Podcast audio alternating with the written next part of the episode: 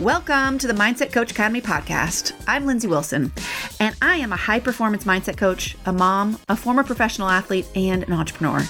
I help coaches and high performers optimize their mindset to improve their coaching, their performance, and those of their athletes, and their lives. Here you'll learn all about mindset, how to live it, how to teach it, and how to sell it. Hi, all, and welcome to Mental Monday. This is the Mindset Coach Academy podcast, and we're going to talk about one t- tool or technique that you can implement th- today or this week to up your mental game. I want to talk about the importance of practicing things that you want to do in pressure situations. So, you might think this is just for athletes, and it's not. So, let me give you an example. So, oftentimes we teach athletes, not oftentimes, pretty much all the time, to teach athletes to have a reset ritual or mistake ritual when they're in pressure situations, they're in competition, they have something that they can go back to. They cannot learn that thing in under pressure. They have to learn it in practice. They have to learn it sitting down on a random day, learning it outside of that pressure situation. Likewise, for you, whether that's coaching or a job interview or doing a guided visualization for a client, we have to have practiced that a whole heck of a lot to be able to do it under pressure. So I see this with my coaching certification students. We have to practice doing guided visualizations a lot over the four months of their certification so that they are ready to do it under pressure, which is in a client session or in a workshop with a bunch of people that they have practiced that guided visualization with scripts and with practice clients so much that under pressure they they are relaxed. They cannot learn how to do it under pressure. So whether you need to hear this lesson for yourself or for those that you lead, remember that whatever we want people to do under pressure, we have to practice it outside of that situation.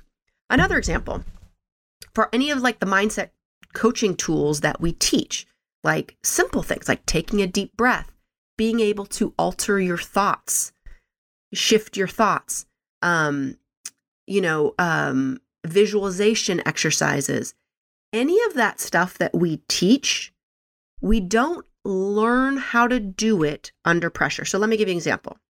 If I am working on taking a deep breath and shifting my thoughts, you know, when my um when my kid has a meltdown, right? I'm not going to learn how to do that when they have a meltdown, when they are screaming bloody murder in the middle of the grocery store. I am not going to learn that tool then. I have to have practiced it offline, as they say, outside of that pressure situation. Practicing taking that deep breath, shifting my thoughts, so that when I'm in those situations, or so that when your athlete is in the game, or so that when you are in the job interview, you can go back to these things that you have practiced outside of the pressure situation. No one learns things in the middle of pressure situations. Okay. Not you, not those that you lead, not the young people in your life, not your clients. Nobody learns in pressure situations. We learn in calm, safe situations so that we can use them when we need them most. Okay. Just a little tip take back to your life today. All right, guys, it's Mental Monday. The Mindset Coach certification program is opening early 2023. Link is in the show notes. Go join the waitlist if you want to be a certified mindset coach. We'd love to have you. Enrollment, I think, opens in February, something like that. All right, guys. Mental Monday. We'll see you again next week. Bye for now. Hey, if you loved this episode, make sure to check out all of our free and paid resources over at positiveperformancetraining.com. You want to take mindset training to the next level? We got you. But here are three more specific ways. If you want to take mindset training and live it more in your life, definitely subscribe to this podcast. We send out bonus episodes. We have our Mental Mondays. We have interviews and training episodes. Definitely subscribe.